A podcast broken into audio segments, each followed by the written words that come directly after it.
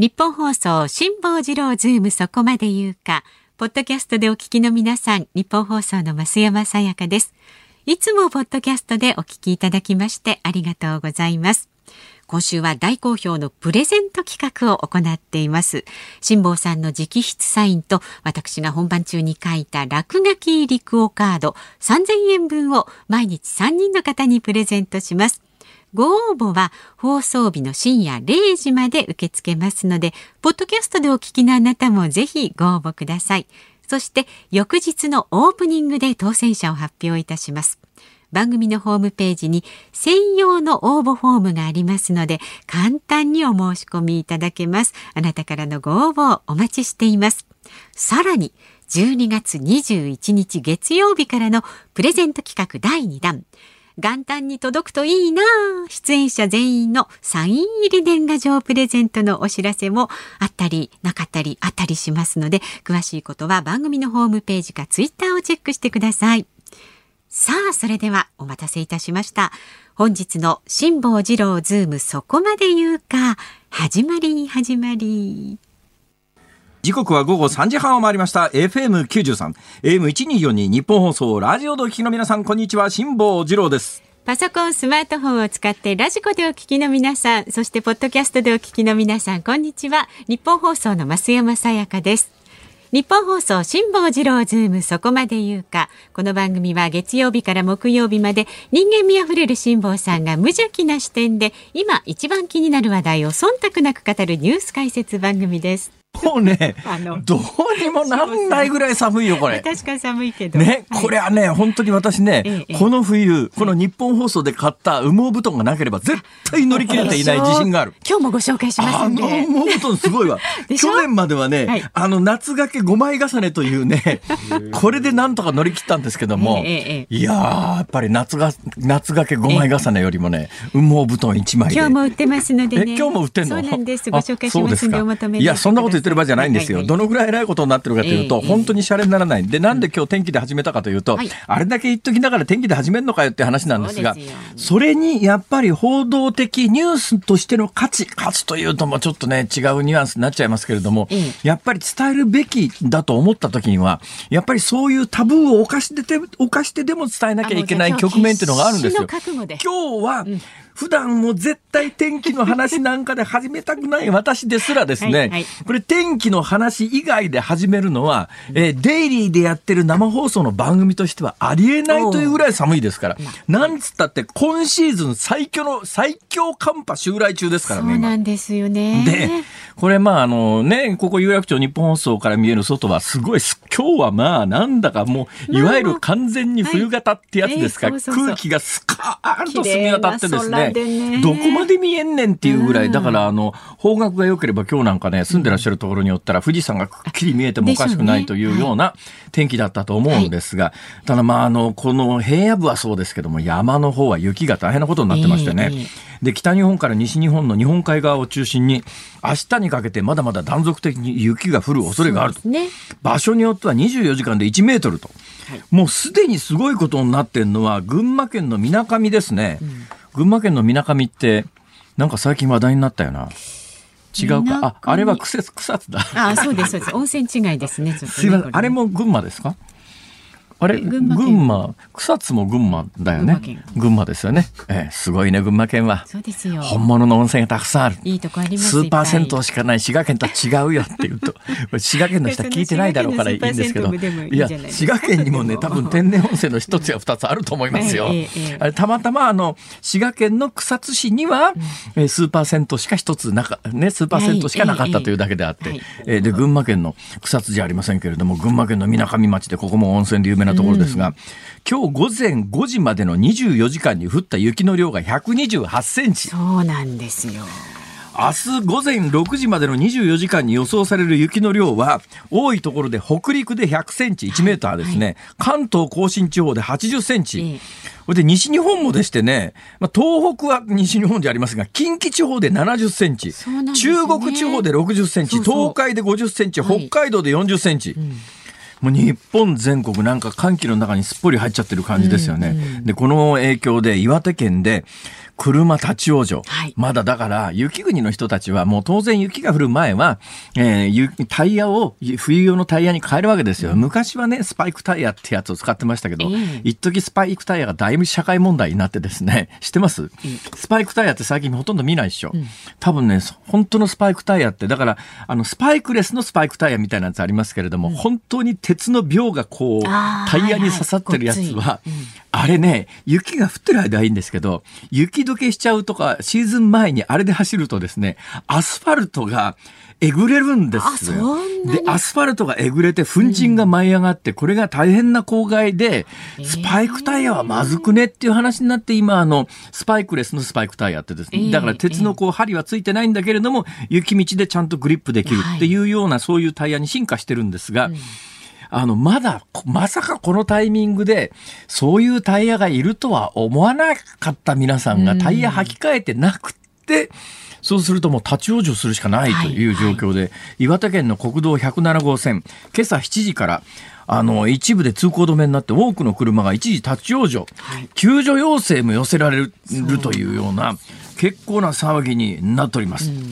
ですから、まあちょっとこれから先のですね、えー気象情報には本当に気をつけていただきたいということで。ね、雪についてははいね。はい冒頭こうやって今日はですね、私の金をを破る形で、金を犯す形で、えー天気の話題で始めざるを得ないぐらいの今日は気象情報だということで、ほんじゃあね、ええ。天気の話題で始めなかったら、何の話題で始めたのかというとですね、何でしょうか？それもあるんだ。今日、あれあります。今日、ええとっときのネタがありましてですね。何ですか？日本全国の、あ、これ、日本全国で聞いてらっしゃいますか？まあ、あの、ポッドキャストとか、あそうですね。ラジコのプレミアムだったら全国で聞いていただいてますすね。あ、じゃあ滋賀県で温泉がないとか言っちゃったら怒怒られちゃうな。滋賀県に温泉はありましたか、なべちゃん。小琴温泉。え、小琴温泉？あ ありますかうわ、小琴温泉ってはい知ってます、知らないです。え、嘘？小琴温泉知らないですか？わかるわかる小琴温泉？え、え、ああれ関東の人みんな首かしげてるぞ。え、小琴温泉知らない？うっそ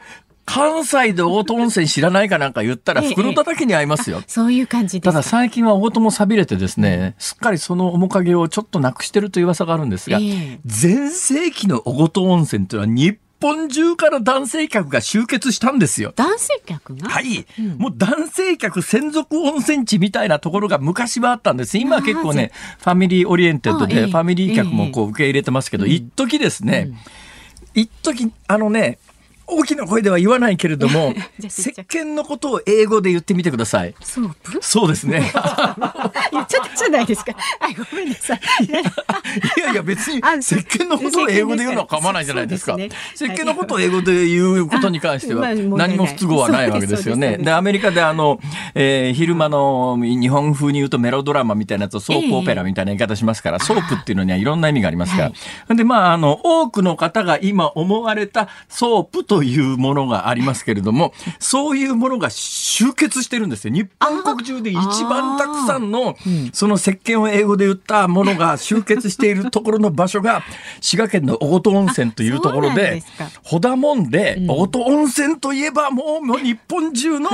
ちょっと好き者の男性は、もう鶴子さんのことを頭に思い浮かべるというぐらい、そのぐらいインパクトのある場所なんで、えー滋賀県にも温泉はありました。ごめんなさい。すいません。え、えー何の話？いや、だ何か話したいことがあったんですあ、そうなんです。そうなんです。あの、日本全国の、あ、はいこっからだ。日本全国のって振っちゃったから、いや、全国の方が聞いてらっしゃるのかな。いや、聞いてますよ。じゃあ、滋賀県の悪口言えませんねって言って、大戸温泉までたどり着いちゃったんですね。戻しましょうはいはい、戻しましょう。えー日本全国の鬼滅の刃ファンの皆さん、残念なお知らせです。はい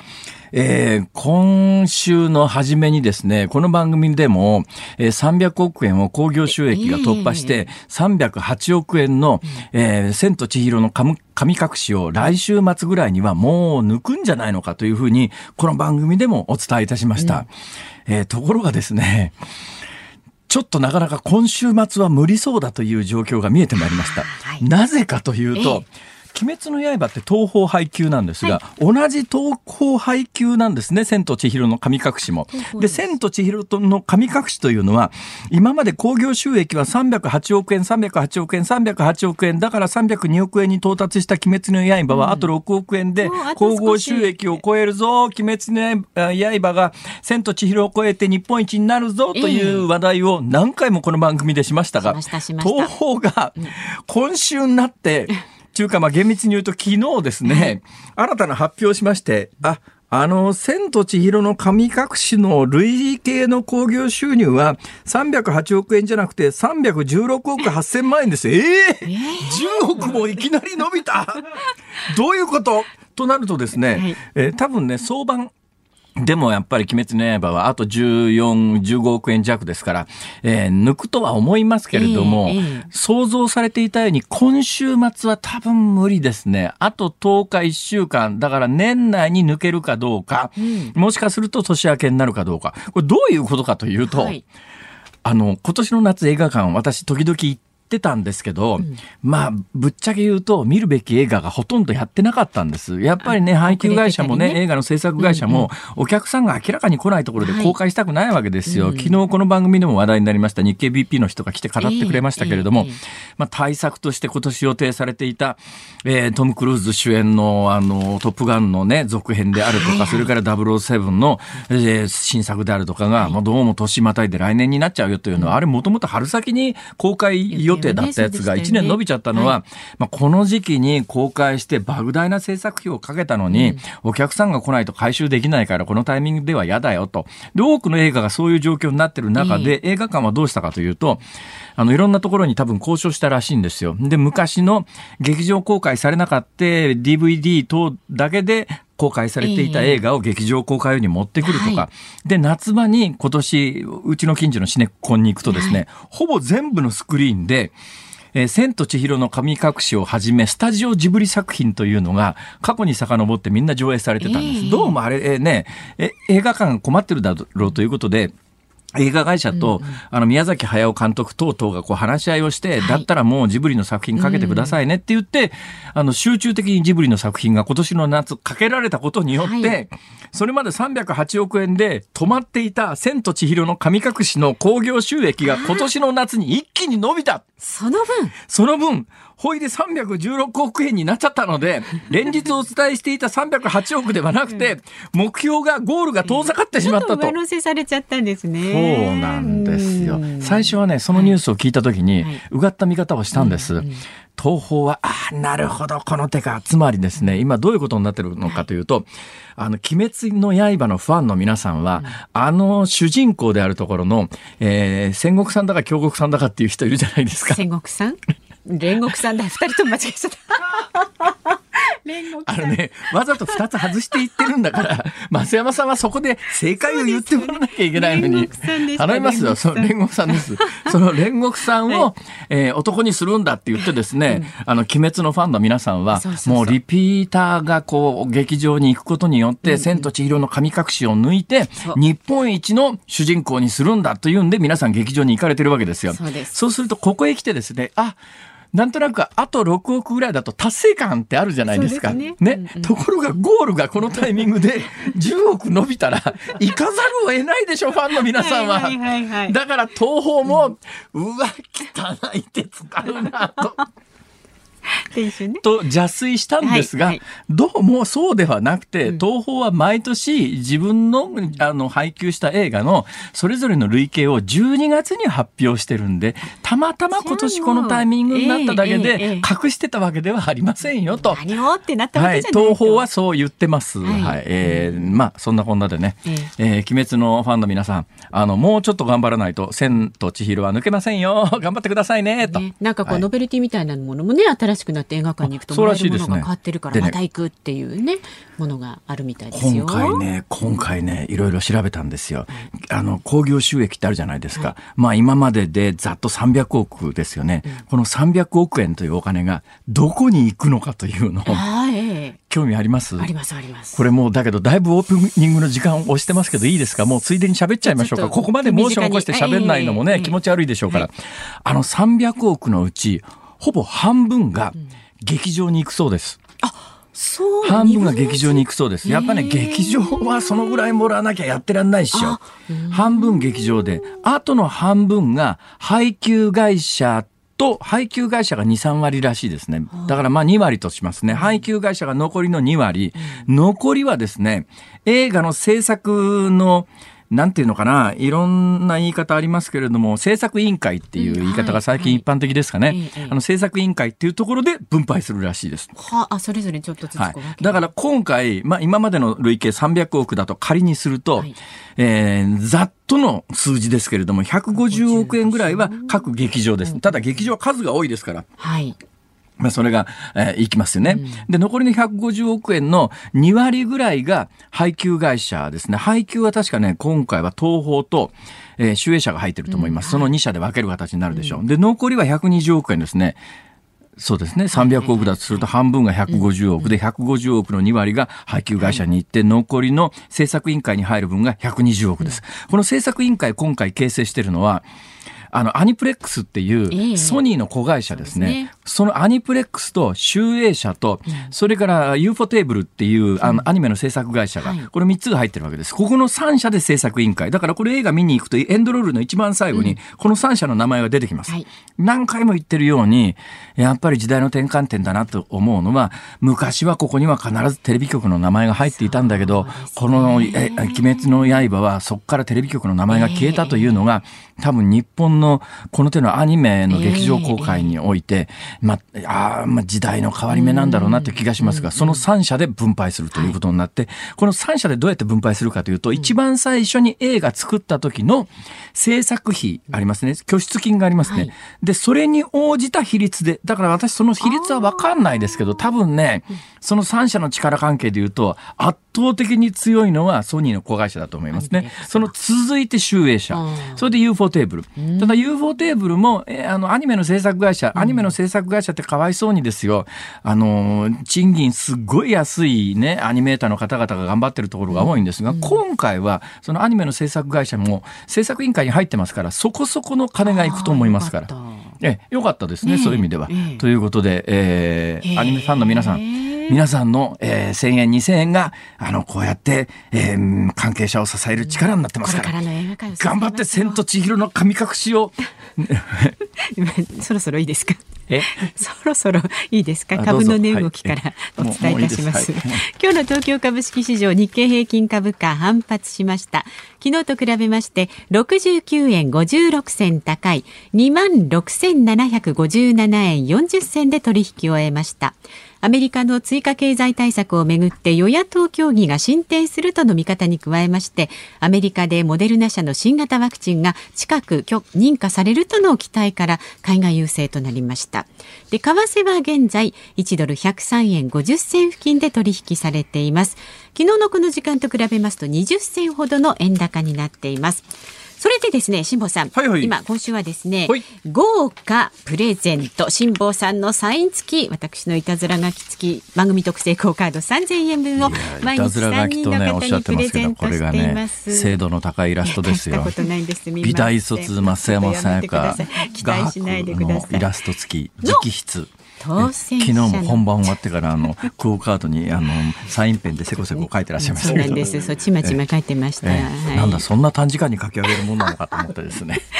まあ気持ちこもってますそうですね、はい、では、えー、昨日の当選者をどうぞ。発表いたします、はい、ドラムロール。ででででででででででででででポン板橋区の恵子さんおめでとうございます。三鷹市の広文さん。おめでとうございます。埼玉市の慎吾さん。おめでとうございます。おめでとうございます。ということでね、はい、えー、あの、受け取りください。これも一方三千円ですか？そうです。三千三千円使いでありますよね。はい、ぜひお使いになってください。今日の申し込みは深夜零時までになりますので、ラジコのタイムフリーポッドキャストでお聞きの方もね、ぜひメールと一緒です。ズームアットマーク一二四二ドットコムにお寄せください。えー、番組を聞いての感想、ツイッターでもお待ちしています。ハッシュタグ辛坊治郎ズームでつぶやいてください。お待ちしています。辛坊さんが独自の視点でニュースを解説します。まずは昨日から今日にかけてのニュースを1分間で紹介するズームフラッシュです。イギリスの保健社会福祉大臣は声明の中で新型コロナの新たな変異種が見つかりイギリス南東部での急速な感染拡大と関連している可能性があると述べましたただ変異種がより深刻な症状をもたらす証拠はなくワクチンの効果に影響する可能性も低いとしています。イギリス政府はイギリスが議長国を務める来年の G7 サミットに韓国を招待招待すると発表しました。またインドとオーストラリアも招待されます。このサミットでは菅総理大臣が初めて参加するサミットとなる見通しです。厚生労働省は新型コロナ感染拡大に関連する解雇や雇い止めについて今月の11日時点で見込みを含めて7万6543人と発表しました。前の週よりも1202人の増加でアルバイトなどの非正規労働者がおよそ6割を占めます。国税庁は来年2月から始まる確定申告について会場内の混雑を緩和し新型コロナ感染拡大を防ぐため入場整理券を配布すると発表しました。来場者には当日渡されるほか無料通信アプリ LINE を通じて事前に入手できます。KDDI の高橋誠社長は昨日 NTT ドコモの割安プランアハモの対抗策について来年1月には正式発表したいと述べました。加藤官房長官は今日の会見で新型コロナのワクチンについて来年前半までにすべての国民に提供できるよう数量の確保を図るべく企業との交渉や開発支援を行っていくと述べました。36人が犠牲になった去年7月の京都アニメーション放火殺人事件で京都地検は今日青葉真司容疑者を殺人罪などで起訴しました。フジテレビの番組テラスハウスに出演していた女子プロレスラーの木村花さんが亡くなった問題で警視庁は近くツイッターで木村さんを中傷したとして大阪府の20歳代の男を侮辱容疑で書類送検する方針を固めました。兵庫県の西宮神社は来年1月の福男選びを中止すると発表しました。ええー。えどれに？西宮神社の福男選びが中止なんだ。あそうなんです。まあ確かにそうだろうな、まあ、あれどうやったってミスタートの時密になるしね。密ですよで全員猛烈な息を吐きながら 密集して走るからな、ね、あれはどうやったって密を回避してはできないだろうと思いますけどね。知ってますか？あれねやっぱり相当な走る力がないと、走力がないと勝てないんですよ。私も関西にいますから、あれ毎年ずっと自分で取材することもあれば、ね、あの、まあ、キャスターとしてこう見守ることもありますけれども、そのたんびにこうデータ出てくるわけですよ。してたらですね、あれ大体福男になる人って、100メートルを11秒よりも遅い人はまず絶対無理ですね。陸上等をやってて100メートルをやっぱり10秒台、10秒台っていうのは10秒から11秒までの間ぐらいで走らないと、とてもじゃないけどあれ先頭は無理ですね。だからまあほぼ陸上部の若者みたいな人が多いですね。うんうんうん、だけどね、単に走るのが速いだけじゃダメなんですよ。すよね、コーナーがあってね、ええ、コーナリングなんです、え、走るの速すぎると、コーナリングできずにまっすぐ行っちゃうとかね。曲がれないです、ね、曲がれないんです。で、そこで、靴なんですね、次大切なのが。靴しっかりした靴履いてないと、下あの神社ですから石畳みたいになってますよね。これが滑るんですよ。だから猛烈な速度で、だから100メーター10秒ちょっとぐらいの速度で走っていて、急角度で90度に曲がるわけですよ。これが。このコーナリングで、ほぼ運命が決まるんですが。まあ来年中止ですか。そうですね。まあちょっと正直、ああまあそれはやむを得ないなって感じですね。その一つ前のニュースのテラスハウスの話ですけど、はいもう書類送検当然だと思います。やっぱり、ね、ちょっとやっぱりね、しっかり罰してほしいと思いますよ。ち、ゅうのがね、まあ私なんかみたいな商売でもですね、はい、結構あの、事実に基づかない誹謗中傷書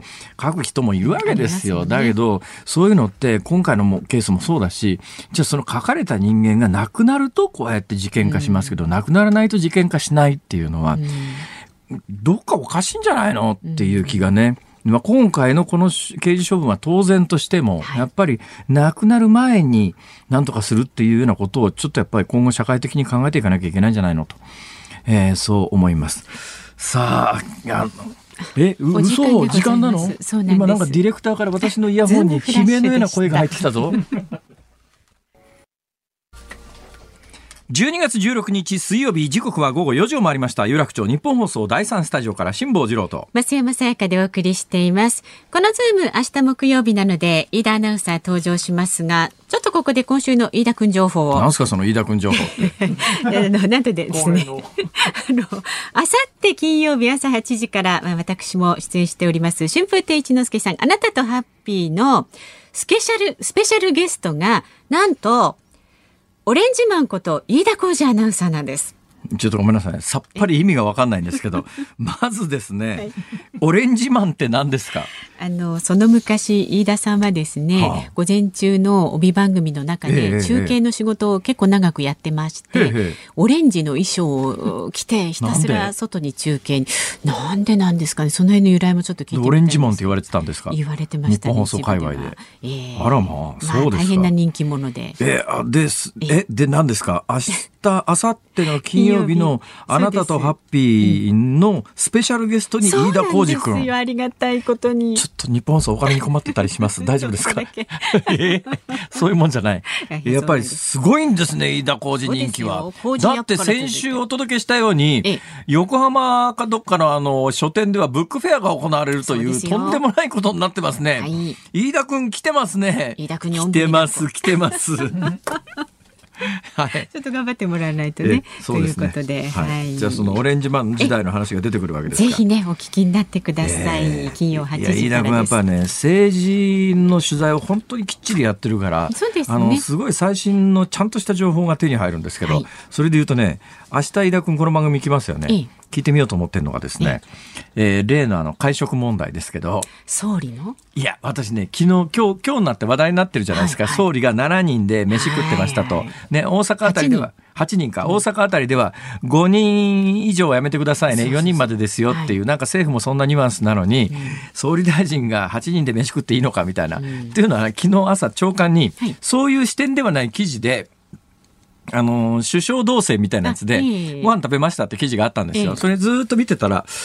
私も本能的に何人でご飯食べてるのかなって数えるわけですよね。で、あれ？これ、確実に5人は超えてるって昨日の段階で、これはニュースになるかならないか。私は個人的にこういうのあんまり攻撃するの好きじゃないし、いや、まあでも私はね、でも私の立場だったら気遣いますよというのは、関西方面で政治家その他みたいな人と会食することがありますけれども、基本やっぱりね、人目がありますから、4人っていうのは大原則ですね。はい、5人にならないように、はい、5人になりそうだったら会を中止するとか1人外すとかして4人に、うん、意識するんですよ。だけど、だからといって総理が8人で飯食っちゃいけないのかっていうと、うん、どうかな。ただこれが表に出ると、それ飯食いましたというアピールをすると、それはダメだろうと思うんだけど、うん、私みたいに首相同棲その他をこう詳細に見て、人数計算して、あ、超えてるっていうことがなければ、表に出ない話なんで、これ微妙な線だなさ、政治的に話題になるかならないかと、昨日の朝、実は思っていたんですが、案の定今日になって話題になって、えー、バカだねと。何がいけないかっていうと、これがやっぱ表に出ることで、総理大臣が8人で飯を食ってますっていうのが表に出ると、私みたいな立場でも、やっぱりちょっと5人以上は今のところ控えとこうかって、5人以上、4人までで飯食うことに、何の科学的根拠があるんだっていう話なんですよ、実は。だから私はもともとバカバカしいなと思いながらも、でもやっぱり世間体ってものがあるから、そう思います。基本4人までで抑えてるのに、総理大臣だってやっぱ世間体考えないと。もうちょっとね。うん、というのは素朴にね、実は昨日から思ってたんですが、えー、ただまあ自分から話題にするようなネタでもねえなと思って昨日は黙ってたんですけど、今日になったらあんな超話題になってて。バカだね。笑い事じゃないって。はい。えー、そうですよ、本当に。さあ、えー、今日はですね、えー、プレゼントも今週ね、えー、お届けしておりますので、はいはい、ぜひあの欲しいという方はクオカード3000円分を、えー、3人の方毎日プレゼントしておりますのでメールズームアットマーク 1242.com までお寄せになってください。で手作り年賀状のねプレゼントも来週行いますのでねそちらの方は、えー、今週の金曜日の深夜0時から受け付けますのでよかったらご応募くださいお待ちしております。さあこの後は航空旅行アナリストで帝京大学非常勤講師の鳥海高太郎さん登場です。日本放送がお送りしています。辛坊治郎ズームそこまで言うか。今週は特集コロナを止めろ経済を止めるな。ワクチンから GoTo まで辛坊の話を聞けと題して様々な角度から新型コロナについて考えています。この時間特集するニュースはこちらです。GoTo トラベル全国一斉停止で野党は追及の構え。政府が観光支援事業 GoTo トラベルの全国一斉での一時停止を決めたことについて野党は遅きに失したと菅政権の姿勢を批判していて今日と明日衆参両院の内閣委員会で行われる閉会中審査の焦点となります。では専門家のご登場です。先月25日以来のご登場になります。航空旅行アナリストで帝京大学非常勤講師の鳥海高太郎さんです。よろしくお願いいたします。いやよろしくお願いします。なんか今日すごいすっきりした格好ですね。あ髪の毛を切ったばっかりなんですよ。2日前に切ってそれで今日まああのの赤坂の方の局のテレビを終えてから、えー、赤坂の局のテレビをあ今日テレビ出演の後ですか？そうですはい。今日どこに出演された？今日は昼帯の方にはい、あの、田崎さんが今日はまあ大きな発言をして、あの、非常に。何おっしゃったんですか？あの、例の菅さんの会食についての、はいはいはい、取材をもとにしたの話をして、ええ、ど、どんな話されてました？いや、もう、それは僕の口から言うのもあれですけど、まあ、やはりまあ、あのー、今回は幹事長がおそらく菅総理に声をかけたああ、二階さんが声をかけて。そうですね。断りきれなかったと。っていう話をまあ中心に、はい、あの、展開をされてました、ね、だけどこれ、同席してた人たちも偉いとばっちりで、杉良太太郎さんに見ろもんたさん。ですか？そうです。あと、王監督。あ、王貞治さん。はい。で、はい、そのあたりの方いらっしゃって。すごいメンバーですね。そうです。平均年齢が78歳とか、ね、平均年齢78歳。とかだと思います。なるほど。完成すると、ハイリスクの皆さんが一堂に集まられて。はい。珍しく田崎さんがもうタジタジになんかなってる感じが、ちょっとあの、いつもと違う感じが印象的でしたけど。なるほどね。確かにね。なかなかこれ言い訳聞かないですよね。普通自粛するだろうっていう。でも昨日のあたりの首相動静に出てましたから、隠すつもりはなかったみたいですね。そうですね。まあ、そのあたりはあるんですけど、まあ、あの、田崎さんがその後取材をされた話を、まあ、ええ、いつもの形で、昼帯ではされていたのかなと。いや鳥海さん、今日なんか他にもテレビあるらしいじゃないですか。あ今日はもう終わりました。朝の、あの、お台場の方の。フジテレビ？はい。そっちの方に朝。朝フジテレビ行って、昼間 TBS 行って、はい、で日本放送うわい忙しいですねいやいやもう先週はでも一つもメディアなかったのであのいや普通1週間に一つもなくて普通ですよ、はい。そうです。10月からちょっとかなり、あのー、動き始めま、ね。GoTo 関係はい、ほとんど GoTo と、まあ、あと航空会社の、まあ、いろいろあの ANA の赤字が5100億円の予想とか、JAL が2000億円とか、まあ、本当そっちがあの本業ですので、えー、はい。えー、GoTo に関しては何を一番聞かれます？GoTo に関しては、まあ、あの、それによる効果があるのかってことと、まあ、本当に GoTo が、まあ、そういうまき散らしているんじゃないかという不安を持っている、ね、まあ、そういったようなことが聞かれますけど、でもやはり今、GoTo がなかったらもう死んでたというホテルとか、旅行会社というのもたくさんありますし、えー、それとこの GoTo トラベルって一番大きいのは地方経済なんですよね。で、地域共通クーポンがもうやはりこれがなかったら。地域共通クーポンは確かにね、お金使うきっかけになりますよね。ねだってあれ、自分のお金使ってる感覚がなくなるんですね、あれ。クーポンだから。どうせあの、これ、本来ならば旅行代金で払わなきゃいけなかったやつが、クーポンでタダでもらえるっていう認識なんですね。そうなんですよ。だから本当に絶対普段お土産この買わないものだろうというものを、その日までに使い切らなきゃいけない。旅行最終日まで使い切らなきゃいけないので、これついつい無駄遣いしてどうしてこの紙の提灯が2000円もすんだよと普段なら絶対買わないもんでも最後帳尻合わせてあと2000円だってよし その紙の提灯買っとけみたいなそんな感じですよね。そうです。よ。あと1000円単位なんで逆に5、600円だったら残り400円なんかつけちゃおうとか。それでその金額までお釣りくれないですから、はい、だから使い切らないとそれもあの帰る日のそこが最後のギリギリ,、ね、ギリギリですから、はい、帰る日までに使っちゃないといけないっていう。そうなんですよ。だからそういった意味で言うと本当に無駄遣いしてくれる。それが逆にこの苦しんだこのコロナ禍においての、まあ、地域経済を支えるということで大きかったというところ。まあ逆にまあメリット、デメリット、まあいろんなことが本当に世の中今言われてますので。だからね、今回明らかなのは、本来はこれ世論調査で決めるべき話じゃないんですよ。世論調査っていうのは、世論調査っていうのはもう人気投票ですから、結局のところ自分にメリットがあるかないかで大きく左右されて、それが正しいとか正しくないとかじゃないのは、もう私はね、今年1年でもう目の前でまざまざと見たのは、国民全員に公務員からね、えー、あの、社会福祉で暮らしてらっしゃる方から、はい高額の年金生活者まで全員一律10万円配るってありえない政策として、明らかに間違った政策なんですけど、だけどこれ世論調査取ると、7割ぐらいの人が賛成なんですよ。だって全員もらってますから。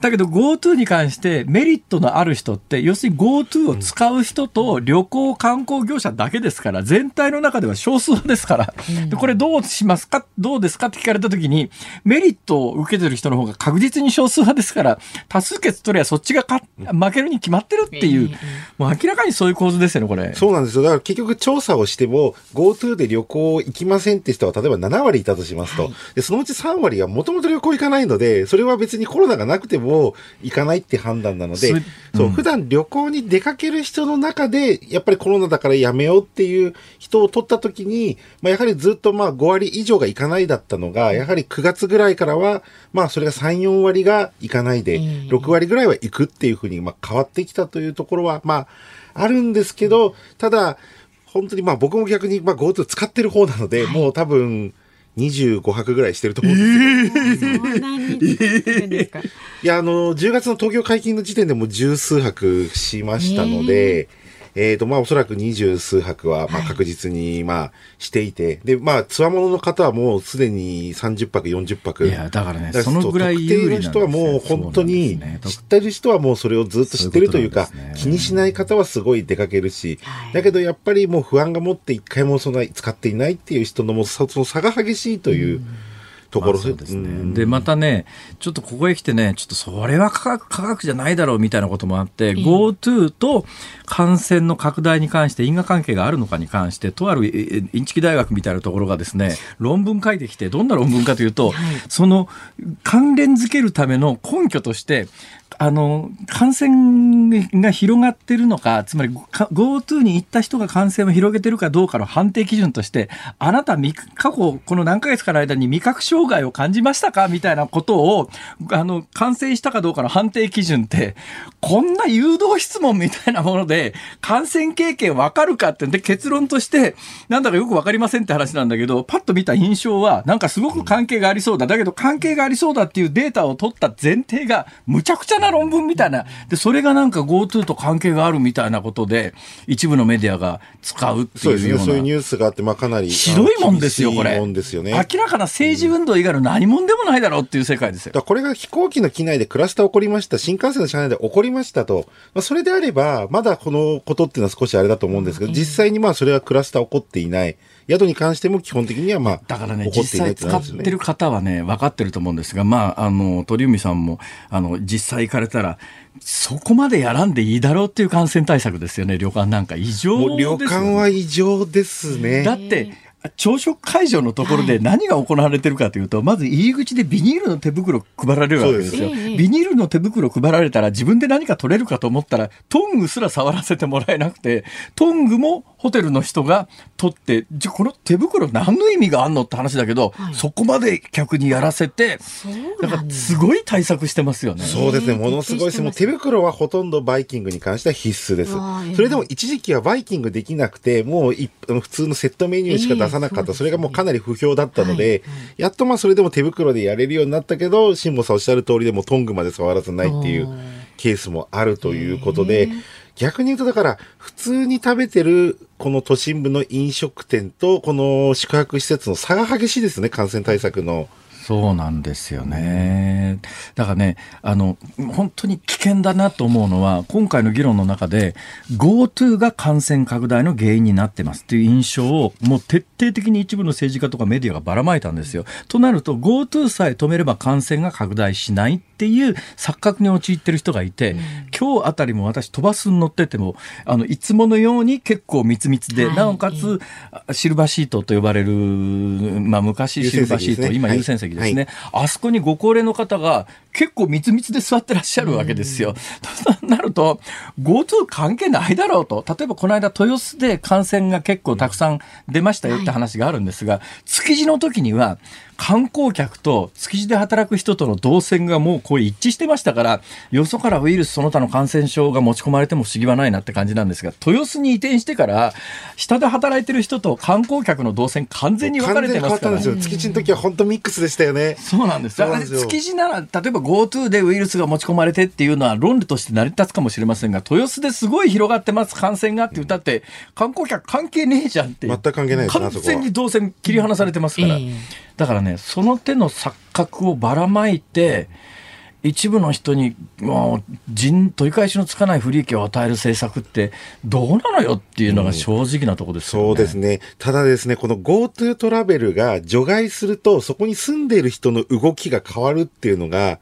ちょっと札幌なんかとか、あと大阪で一部見られていると。逆に GoTo がいいってことは自分たちも日常生活で遊んでいい、外に出ていい、えー、買い物に行っていいっていう、ちょっとそういうふうに起こるということで、なんかある意味、そのなんだろうな、この GoTo トラベルという言葉がかなりこれあの、メディアで逆に大きく取り上げられたことによって、それによってなんか旅行だけじゃなくて日常生活まで左右させるなんかインパクトが今回もあったのかなと。まあ、それはあるかもしれませんね。で、特にやっぱりね、10月から始まった GoTo イートなんかは、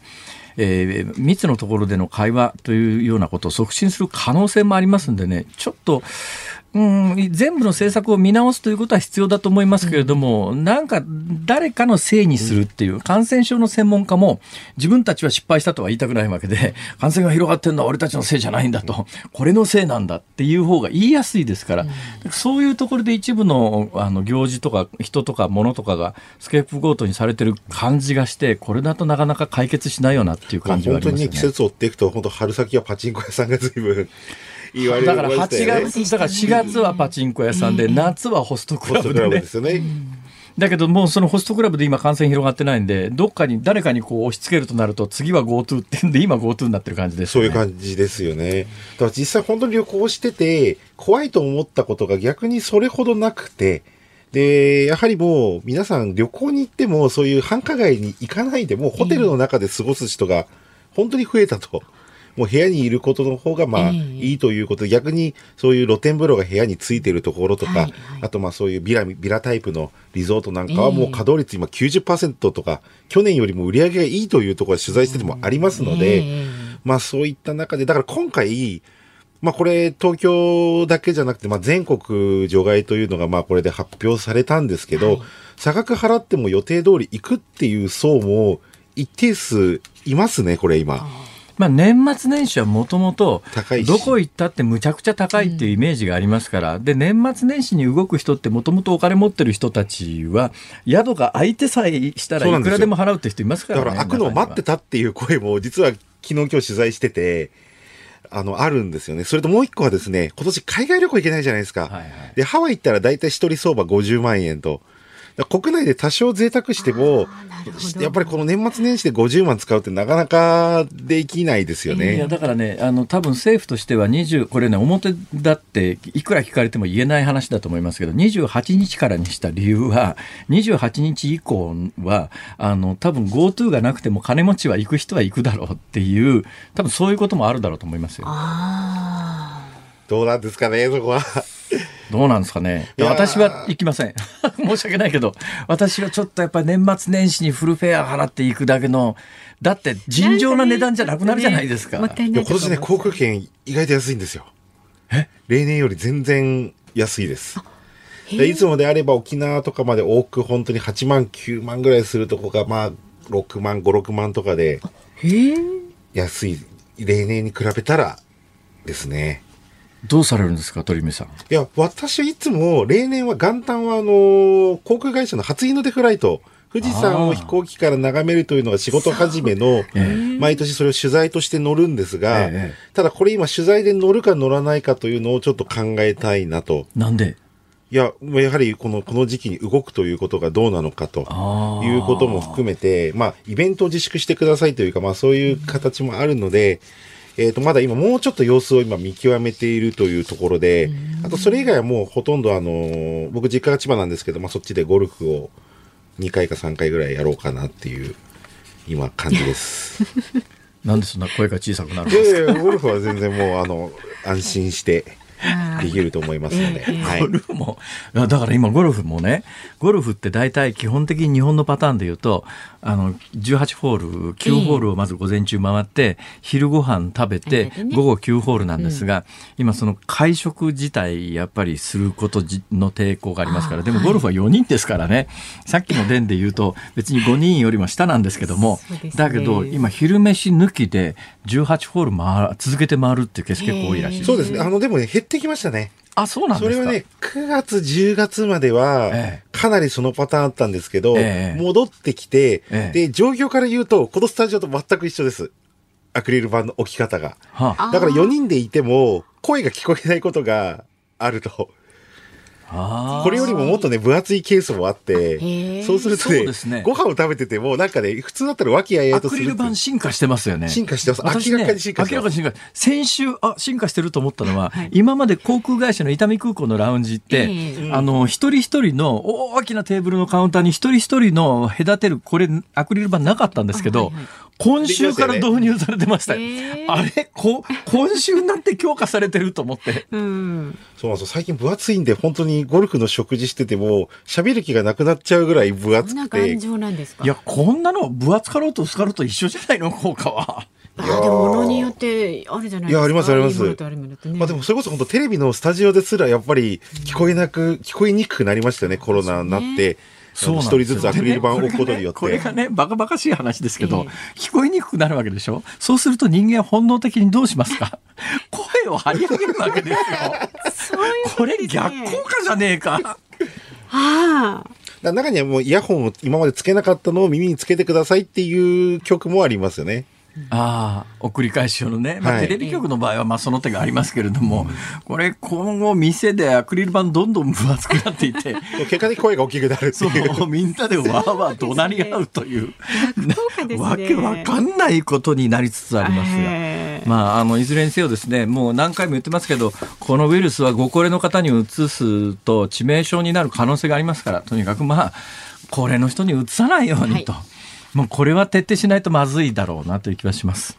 えー、最後に何かありますか？いや、もうあの、今回ちょっと全国、まあ、まさかの展開っていうのは衝撃的でしたけど、え。ー、まあ、その中で、まあ、今日あの、田崎さんが本当に広帯で仕入れてきた情報で、えー、一番心配だったっていうのは、旅行業、それからまあ、宿泊業において、年末年始入るお金が入らなくなって、まあ50%の保証は出ますと。はいはいはい、で、これがいつ入金されるかと。なるほどね。結局仕入れの支払いが1月末には来るので、えー、そこまでにということで、今日田崎さん情報によると、1月の中旬に振り込みできるように、今準備を政府はしていると。ね、だけど、私も思うんですけど、その、旅館自体はまあ半分キャンセル料払えや、そこそこ、まあ、ペイするっていうか、と思うんですが、その旅館に例えばカニ納入してる業者とか、牛肉納入してる業者とか、そういうところはどうなっちゃうわけですか？いや、そこをどうするかですよね。だからもうすでに前払いでしちゃってるっていうケースもあるし、ええ、してないケースにおいては、まあ、それをキャンセルすると。で、そうすると、まあ、やはり長年の付き合いだからっていうことで、結局、まあ、もう、それはキャンセル料的なのは難しいのかなっていう。えー、だから50%で少しぐらい渡して少しまあ、仕入れできるようにしてほしい、ね、なんかその辺みんなでちゃんと分配できるシステム、ななんとか作れないもんかなと思いますけどね。おせちを販売するとか、やってほしいですね。えーお時間あの落ち着いたらちょっといい観光地教えてください。はい、はい、よろしくお願いします。今日は航空旅行アナリストで帝京大学非常勤講師の鳥海高太郎さんに伺いました。どうもありがとうございました。12月16日水曜日時刻は午後5時を回りました辛坊治郎です日本放送の増山さやかです辛坊治郎ズームそこまで言うか。さあではここで辛坊さんのエンディングリクエストコーナーです。え今週は一足早いクリスマスソング特集ということで、昨日はマライア・キャリー、おとといが山下達郎。はい、で、前回ですね、12月8日ジョン・レノンの命日にちなんで、あの1週間ジョン・レノン特集をお届けしたんですが、はいあの時にかけなかった名曲が、えー、ハッピークリスマス、ワイズオーバーっていうね、えー、名曲であります。今日、ジョン・レノン。小野洋子ということで、うん、えー、満を持して今日はこの曲。実はね、伏線があってですね、はい、今日あの、夕刊富士のコーナーで紹介しようと思ったエピソードがあって、評論家の加瀬さんという方がいらっしゃるんですが、この方が書いてらっしゃるんですが、あの、ジョン・レノンと小野洋子って靖国に参拝されて、その後で写真撮ったところの写真が今日、夕刊富士に出てて、はいはい、で、ジョン・レノンのエピソードが、本当に今日、夕刊富士の2面か3面に写真入りで出てたんで、はい、あ、今日はいよいよジョン・レノンだなというふうに思いついた話を夕刊富士のコーナーでするつもりがすっかり忘れてしまいましてですね。18名に行っちゃったんですね。ねそういうことですね。18名の21歳の専門学校生がいいんだよ、いやいやこれが。じゃあ、あの、とくとご覧になってください。番組終わってからね。はい。はい、ラジオの前のあなたからのご意見、番組では24時間受け付けています。明日の放送で扱ってほしいニュースや話題なども送ってください。今週は番組特製クオカード3000円分を毎日3人の方にプレゼント。辛坊さんのサインと私のいたずら書き。で、明日木曜日はですね、飯田くんのサインも入ってますのでね。明日になるとぐっと値打ちが落ちるかもしれませんので、今日のうちに。上がりますってば。そうですね。で、今日の申し込みの受付は深夜0時までになりますので、ラジコのタイムフリー、ポッドキャストでお聞きの方もぜひご応募くださいね。で、明日木曜日ですから、その飯田アナウンサー登場しますが、明日のこのズーム4時台にはジャーナリストの末延吉正さん。さんいらっしゃるの、はい、お迎えします。うわうわって何ですか？いやいや、この人も微妙にやばいかもしれない。ちょっとやめてください。お招きするの、そういうこと言うのは。もうしっかりとお話を伺っていきますのでね、はい、よろしくお願いいたします。辛坊さんが独自の視点でニュースを解説するズームオン。今日最後に特集するニュースはこちらです。東京都の小池知事東京オリンピック・パラリンピックの開催を改めて強調。東京都の小池知事は昨日 AFP のインタビューに応じ東京オリンピック・パラリンピックの中止はないとの見解を改めて示しました。まあそうだろうなと思いますね、私もいろんなところの流れを見ていて、はい、これはもう東京オリンピックは何が何でもオリンピック・パラリンピックは何が何でもやる方向だなと。ただ世論調査、これ先ほどの GoTo も一緒ですけども、世論調査取ると圧倒的に無理だべと思ってる人多いですよね。だからやっぱりこういうことは世論調査で決まらないということの典型みたいな話で、オリンピック・パラリンピックは。で、新型コロナの感染状況なんですけども、まあ、あの、新型コロナの陽性者っていうのは、えー、今検査数も相当増えてますし、これからあの民間の検査所っていうのが今安価でだいぶ広がってきてます。で、その民間で調べられたものがデータとして出てるのかどうどうなのかが、ちょっとよくわかんないところがあるんですよ。これ出てくるということになったら、えー、韓国がこの2、3日急に伸びてるんですが、はい、ただね、今日も私昼のニュース見ててひでえなと思ったのは、うんいや、韓国がここへ来て感染者が伸びている理由は、えー、っと、えー、PCR 検査の数を増やしたからですっていうような解説が行われてたんですが、はい、あの、さっき夕刊富士に出ていた韓国の感染状況のグラフを見ると、確かにこの数日間一気にガンと伸びてますけれども、その前の11月からの感染傾向は、直近の数日間の伸びとは関係なく、日本と同じような株ですから、だから韓国でここ数日間急にちょっとだけ増えてるのは PCR 検査の数が増えてることもありますけれども感染傾向というのとは関係ない話なんで、ああミスリードだなと思ってこういうミスリードがね新型コロナに関しては至るところにあるんですけど、まあいずれにせよこれどうなるかというとえー、来年の、これね、前半というふうに政府は言ってますけれども、はい、おそらくね、3月から4月、これ予言しておきます。えー、新型コロナに関して12月でも欧米、特にイギリスとアメリカで一斉にワクチンの接種が始まりました。はい、で、日本の厚生労働省は日本国内の臨床試験はいりますよということなんで、日本国内の臨床試験を待ってるという形にしてます。これ世論対策も一番、これが言いやすいのはですね、欧米で認められたワクチンだからといって、日本人に副作用が出ないかというと、そういうのはちゃんと調べなきゃいけませんから、数ヶ月かかります。で、本来それ数ヶ月でできるような話ではないんだけども、うん、早く使えという圧力も別であるわけですよ。はい、早く伝えという圧力と、日本人に使って大丈夫か安全なのかという圧力と、両方のバランスを考えたときに、うん3ヶ月っていうのが一つね、大きな目安だと思うんですね。だから、厚生労働省としては12月にアメリカとイギリスで接種が始まりました。はい、それ以外にいくつかの国でも始まりました。大体3ヶ月様子見て、えー、数百万人ぐらいに接種のオーダー全体の数になった時に、重篤な副作用が出るんだったらおそらく短期的な重篤な副作用は出るだろうと。出ないとするなら短期的な副作用に関しても大丈夫だろうという見極めをした上で3月から4月にかけて日本でも一斉に接種が始まると思います。3月4月に始まる始まります。で、し、これ3月4月ってこういうふうに幅をいね、はい、出して言ってる理由は何かというと、はい、4月になると私太平洋横断でいなくなりますから 外したとしてもバレねえだろうというのがあってですね。さんが言ってたじゃないですか最近の発言はそれを見越しての発言がね。もうで3月4月にワクチンを打つということになると、はい、社会的混乱を抑えるのにワクチンってすごくいいんですよ。というのは、うん、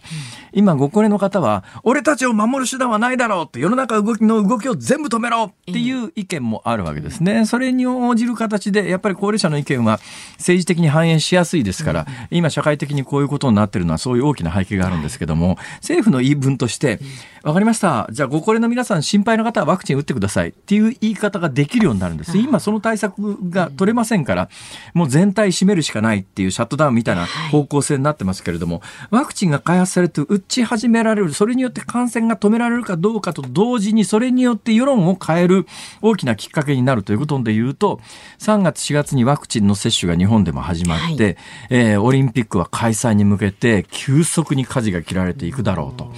いう予言をしておきます。もし、この私の今日の予言が外れるようなら、はい、私は来年の4月でこの番組から去らせていただきますいずれしても若干ちょっとだけ去るじゃないですかもう。責任を持ってねあの発言にはご自分の。あたのことなんか知ったことか。いやいや深掘りしますから。はい以上ズボンでしたお送りしているのはジョン・レノン小野洋子でハッピークリスマスサブタイトルが War is over 戦争は終わったという名曲でございます。はいえー、クリスマスだなとね。これはもう来週さ、週末がちょうどね、金曜日が25日で、でね、木曜日がクリスマスイブなんですよ。えー、何もらえるんだろう。誰から？誰から？妻に決まってるじゃないですか。ああ、そうですか、そうですか。あれ？あれ？スタジオの中に、あれ？ワンバンコずっとでお前。あれ？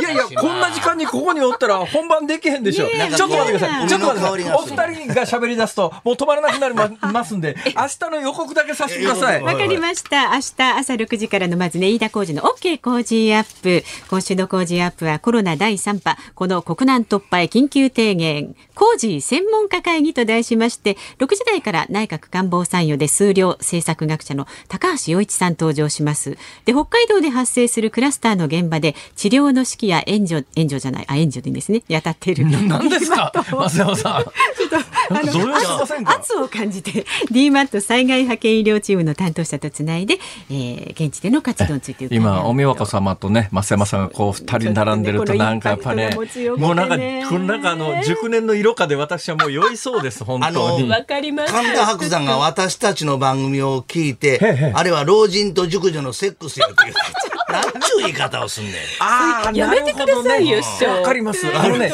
実際にね、体を接するよりも、あのお二人がこうツーショットで喋られる方が、よっぽどいやらしい。いや、いやらしいじゃなくて、なんかこう、あの、ぬくもりを感じるというんですか？でもね、辛坊さんはね、硬派やけど、心の中はエロなんですよ、本当は。ね？ちょっと待ってください。